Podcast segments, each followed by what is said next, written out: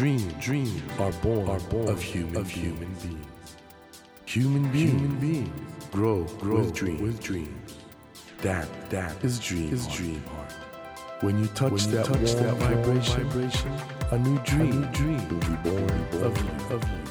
Dream, dream heart, heart. ドリームハート政教新聞がお送りします皆さんこんばんは森健一郎ですこの番組は日本そして世界で活躍されている方々をゲストにお迎えしその方の挑戦にそして夢に迫っていきます。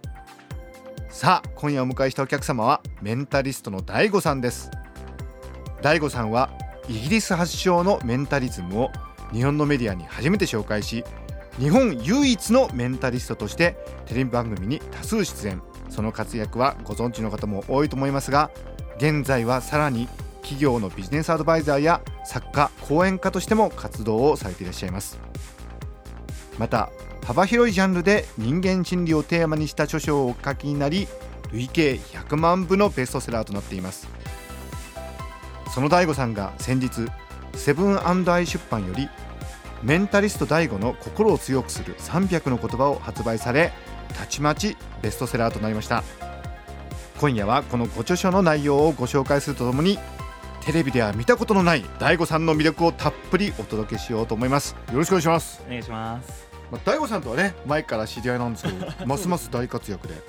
すごいじゃないですかこの本。メンタリスト大悟の心を強くする300の言葉って初速すごいらしいじゃん、初速はすごかった。大体ヒット本って800冊売れると、うん。まあ、11日で800冊売れるとヒットって言われるんですけど、それ9000冊ぐらい売れていてもともとツイッターの言葉をまとめはいはいはい。た本なんですけど、僕が出した動機はですねあの猫様ってうちのにゃんこがたくさん出てくるんですけど その猫を本にしたくて本に残したくて依頼を受けた時にうちのにゃんこを使ってくれるんだったらいいですよって言って作った本だったんですよもともとは。この猫可愛すぎない？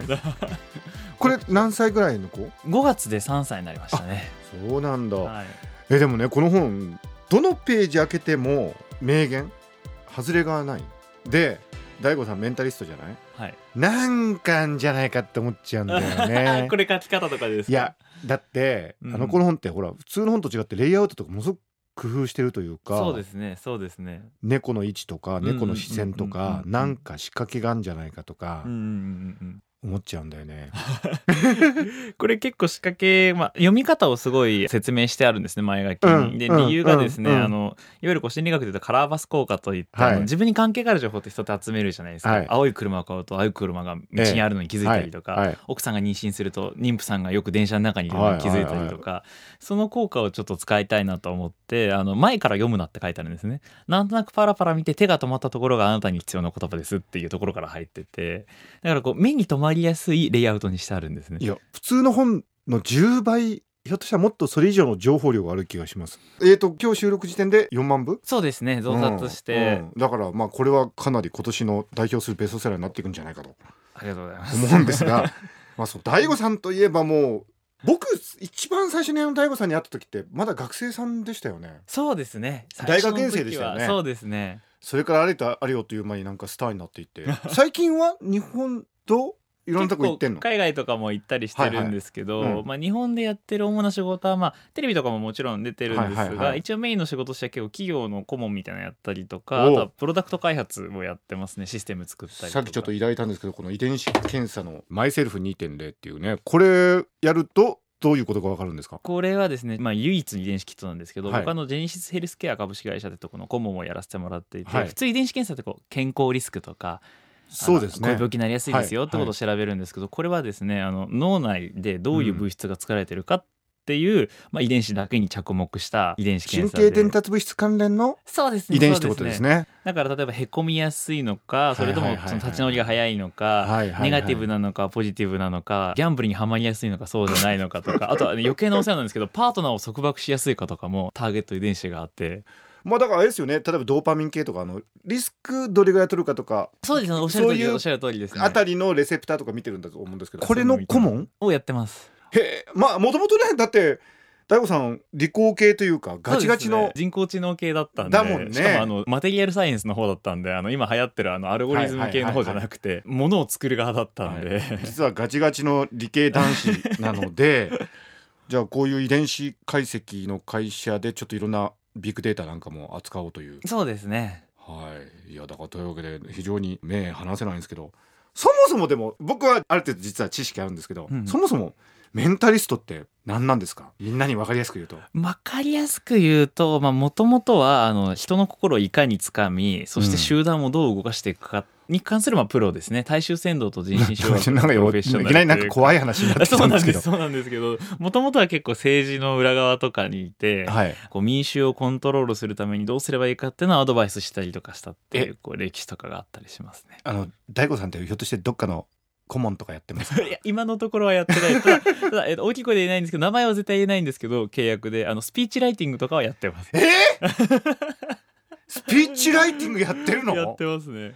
もうな一切名前出さないでポスターのキャッチコピー書いたりとかあとはこういう風に話してください。そしたら相手は公開してくるはずなんで公開してくださいっすてやったりとかはします、ね、世の中陰で動かしてるんだ。いえいえ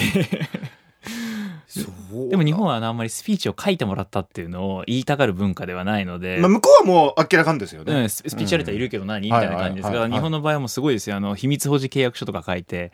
絶対にもう絶対に明かしちゃいけないと。そう明かしちゃいけない。で本人から依頼が来るか第一秘書から依頼が来るかとかそんな感じですね。第一秘書。まあはい。この辺りがヒントですね。そうですねまあだけどスティーブ・ジョブスのねあのスタンフォード大学の有名なスピーチだってあれはスピーチライターいたわけだし、うん。オバマさんだって全部そうだし、そうですね。あそう？へえなんか気になっちゃうよね聞いてる人はね。収録終了後にねあのちょっとゆっくり聞いておきますけども。まあそういうなんか本当にいろいろ注目すべき活動してる大悟さんが書いたねこの300の言葉。これどういう方に読んでいただきたいですか？この言葉はですねまあもともとツイッターで始めたのがきっかけだったんですけど、はい。結構ですねやっぱ本を僕はもう結構読むのが好きでがっつりやっぱり本を読んでそこからいろんなことを学び取りたいってことが多かったんですが、はい。やっぱりこう今の若い世代だったりだとか仕事で忙しい方とかはなかなかじっくり本を読む時間っていうのまあね。は取れないと思うんですね。うん。でもやっぱり本って、まあ、1冊とか2冊とか、まあ、何冊も読んでいくとこうぐさっとくる一行の言葉とかがあるんですよね。あるあるある。そういうのをきっかけにして結構人生が変わったりとか問題が解決したりするのでだったらその言葉だけをまとめたらいいんじゃないかと思って作ったのがこれなんです。で実際にこれツイッターでテスト済みではい。ツイッターで反響の大きかったものとかリツイートが大きかったものをトップいくつとかでまとめてるのであそだから多くの人にの心にすでに刺さったテスト済みの言葉が全部並んでるのでう実験済みなんだそういうことですね。そこら辺がやっぱりちょっと理系男子っぽい。なそうですね。うーん。いやあの大悟さんの人生の話ちょっと聞いていきたいんですけど大悟さん、最初からこういう自信にあふれたナイスガイじゃなかったんですよね。いやもう。小学校の時はなんか。もう僕もめちゃくちゃいじめられっ子でいじめられてたんだよね。小1から中2までいじめられっ子で友達いなかったんで、超ネガティブで人前に立って喋るとか絶対できないような子でしたね。な長いじゃん。長いですね。8年間？そう今みたいにツイッターとかなかったんで要はその問題になることもなくですね僕が小学校の頃はなんていうんですかね先生も見て見ぬフリーな感じの空気だったので。えー、それ辛かったですよね。そうですね。でもあのよくあの学習性無力感って心理学で言いますけど、うんうん。あの途中からはですね自分が無力であることを受け入れてしまって辛いとかではなくなるんですがでもえどんな感じなの？もうなんていうんですかねいじめられることをこう正当化するというか自分がダメだからいじめられてるんだからこれはしょうがないんだなってなってくるんですよだんだん。えでも大悟さんさそういうふうに苦しい思いしてる人って今世の中にまだいっぱいいるじゃない、うんうんどうしたらそこ抜けられたんですか？僕が抜けたのはですねうん。8年間はあの自分のことをバカにされてたんですよ、うんうん。それは耐えてたんですけど8年経ってからですね初めて母親のことをバカにされたんですね、うんうん。それはもう本当にカチンときてしまって、うん。でそのバカにされたのがですね工作室だったんですよ、はいはいはい。で足元にナタがありまして、うんで相手を殺してやろうと思ってですねナタを投げたんですよ。投げたんですが僕あのスポーツテストの時にハンドボール投げが5メートルも飛ばないような投擲能力しか当時なくて、うん。前に向けて投げたのに横の壁に刺さっちゃったんですよね。っていう。いや笑笑うとこかどうか分かんないけど。ただですねそこから大きなことを学んでそれで、まあ、しばらく学校あで休んでもだから誰も怪我しなかったしってことだったんだよね。そう怪我しなかったんですが、自分がナタを投げたことによってうん。周りの見る目が変わったんですね、あいつやべえと。あ怒ると怖いな怖いと。今まではその友達が変わったらクラスが変わったら誰か助けてくれるかも、うん。先生が変わったら助けてくれるのかかもと思って待ってたんですけど、うん。自分が行動したらこんなに簡単に周りの見る目が変わるんだったらもう全部自分で変えてやろうと思って今までの自分の特徴を紙にバーッと書き出して全部逆にしたんですね。例えば当時ものすごはい。いテンパーだったんですけど、テンパーを逆にしてストパーとか。うんなんか心に刺さるいやいやいやまあそうかそうあのもうかまあストレートパーマにした今今は全然あれなんですけど、まあうんうん。例えば眼鏡すっごいうん。牛乳瓶の底みたいな眼鏡をかけてたんで、うんうん。逆はコンタクトレンズだし、があの成績で言ったら下から3番目、うん。逆はトップ3って決めておうおうおうで1個ずつクリアしてったんで もそれ逆にそれできるのがすごいけどねもうそれするしかなかったんですね追い詰められてたので。でできたと実際に。そうですね。だからでもいじめられてたのは今すごくチャンスだったなと思うんですよ、人間ってやっぱり特にいじめてる子たちにすごく話したいんですけど変わらなくちゃいけない理由がないと変わらないんですよ、うんそのまま行っちゃうんですよ、うん。だから平和に暮らしてる人は平和に生きて普通の大学行って普通に就職して普通に死んでいくんですよ、うん。でもいじめられてる子たちは当時の僕と同じような彼らはですね今変わらなくてはいけない理由があるんですね。その年で。そうだね。だから大きく人生が変わるチャンスがあるって考えてほしいって僕はいつも言います。大悟さんね今ちょうどリスナーの中には新学期新入社員転勤とか新しい生活がスタートしてまあん。2ヶ月ぐらい経つとちょいわゆる5月病とかね。メンタルに辛い人っていると思うんですけどうんどうしたらいいですかね？まあ、いくつか方法があってまずはその今まで慣れてた環境から違う環境にいたらやっぱりどうしてもまあ例えばちょっとうつ気味になったりとか、うん。適応障害気味になったりとかする方がいると思うんですけど、はい。でもやっぱりそのいわゆるこうメンタルの強さって結局あの前頭葉の強さじゃないですか。自まあ己コントロール能力の強さというか、だからそういう意味で言うと僕はすごく自分でやってみて一番良かったのは運動と瞑想ですね。あそう。運動はどういうことをしたんですか？運動は、まあ、僕はあの今はあのすごい激しいのが好きなんでジムとか行くんですけど、はメンタルを鍛えようと思ってやったのがこれ確かラトガース大学の論文かなんかで読んだんですけど、はい。MAP トレーニングって言って、はい。メンタルフィジカルトレーニングの略なんですけど、瞑想を、まあ、20分とか30分やって、簡単な散歩を2 3 0分やるっていう、うんうん。こういうトレーニング、MAP ね、はい、うつが改善されたりとかするって効果が分かってるんですよ。今さりげなくあの大悟さんおっしゃってましたけど英語の論文よく読んでるってことなんですね。そうそうですね。時々的ですささりげなくおっさりしゃいましたけど。げなくさりげなくリスナーの皆さんあのそういう方ですからねもともとね で瞑想の仕方ってのはどういう？瞑想っていうとすごく難しいイメージとかスピリチュアルなイメージがあるんですけど、実際はですねめちゃくちゃ簡単で、うん。呼吸をですねゆっくりにするんですね。だいたい1分間に4回から6回ぐらいです。あそんなにゆっくりやるんだ。そうですね、まあ、10秒ぐらいかけて1回の呼吸をする感じですね、はいはい。で吸うのは結構長くやるの大変なんでもうおすすめは34秒かけて吸って、まあ、6秒から7秒ぐらいかけてゆっくり吐くっていう。あそれだけで基本的にはそれだけですね。でそれとあとは体の動きをしないように背筋を伸ばしてこう胸を張ってですね。で目を閉じて体を動かさないようにして今言ったゆっくりした呼吸をやるだけです。それと散歩これだったらでもみんなできますね。そう結構簡単で僕もこれで本当効果出んのかなと思ったんですけど、実際ですねかなりポジティブになりますやっぱり。あのね大悟さん今まあとにかくザ・ポジティブっていう感じだと思うんですよ。もう仕事もどんどんやってるしね、うんうん今は落ち込む時とかはないんですか？いやありますよ。あるの？ありますよ。えどういう時に落ち込むんですか？え最近ですねテレビ局で僕のことすごく嫌ってるプロデューサーさんがいてちょっとちょっとちょっと。と揉めたこあとがるある特定の？そうある特定の局で。ですごい視聴率も良かったんですけどうん。いい番組なのになんかすごいこう詰めてこられたんで。どういうこと？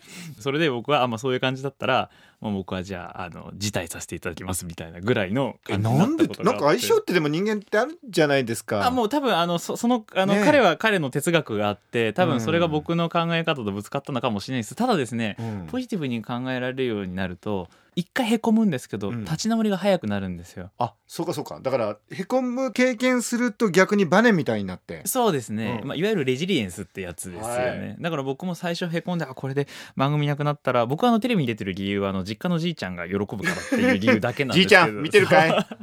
なんかこれでなくなったらじいちゃん寂しがるだろうなって思うんですけど、いやでもだったら自分でニコニコ動画とかもやってるんで、ううニコニコ動画の配信回数を増やしてじいちゃんにこう自分の元気な姿を見せる回数を増やせばいいしこれもしテレビ出なくなって時間ができて一生懸命勉強して例えばこう留学とかしてなんかこう向こうでこういう研究したよとかじいちゃんに報告したらその方がじいちゃん喜ぶかなとか考えると全然もう怖くなくなるんですね。じいちゃん子だね あの僕が読書好きになったのはあのじいちゃんが僕の母親に読書の楽しさを教えてくれて、へえでその母親が僕に読書の楽しさを教えてくれたことが原因なんで。あそうなんだ。そうなんですそれですごいあのじいちゃんにはめちゃくちゃ感謝してるんですけど。あの皆さんねリスナーの皆さんあのさっきレジリエンスとかさりげなくまた出てきましたけど大悟さんの活動って実は国際的な水準のいろんな背景をちゃんと抑えた上でやってらっしゃるもんね。結構パフォーマンスが取り沙汰されるんですけど実は本当そっちの方が好きなんですよね。まあそういう大悟さんなんですけどとにかくこの本ですよ。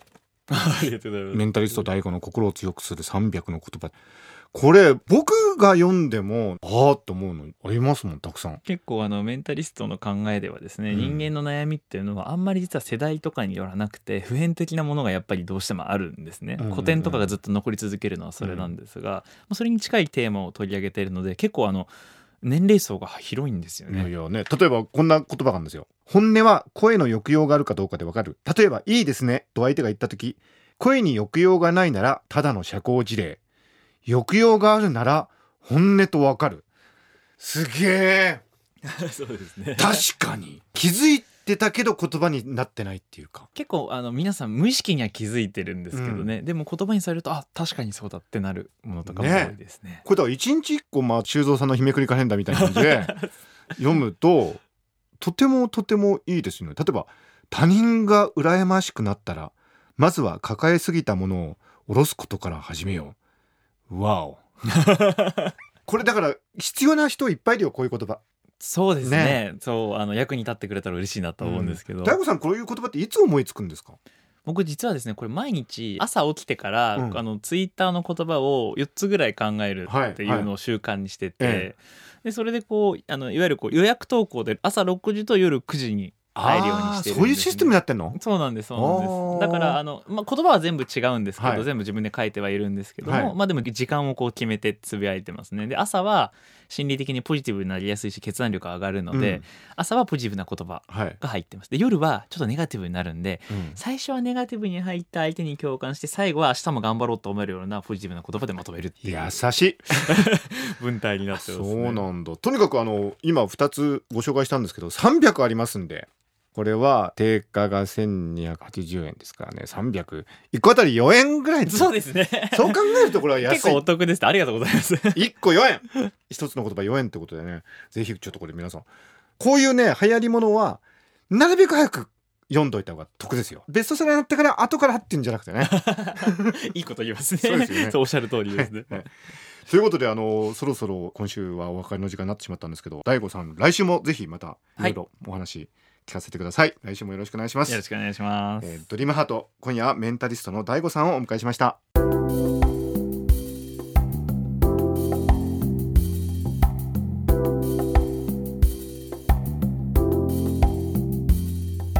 Dream, dreams can't be seen, can't be seen with a naked, eye. naked eye. But we sure can, live, our dreams.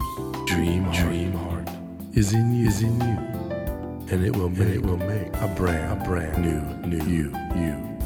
Dream, dream heart. 日本そして世界で活躍されている方々をゲストにお迎えしています。ドリームハート。今夜はメンタリストの大悟さんをお迎えしました。あの大悟さんは5年ぐらい前から知っててあの時々お目にかかってるんですけど会うたびになんか進化してる気がします。でなんていうか言葉の使い方がやっぱり非常にメンタリストならではの繊細さとそして正確さがあってですね。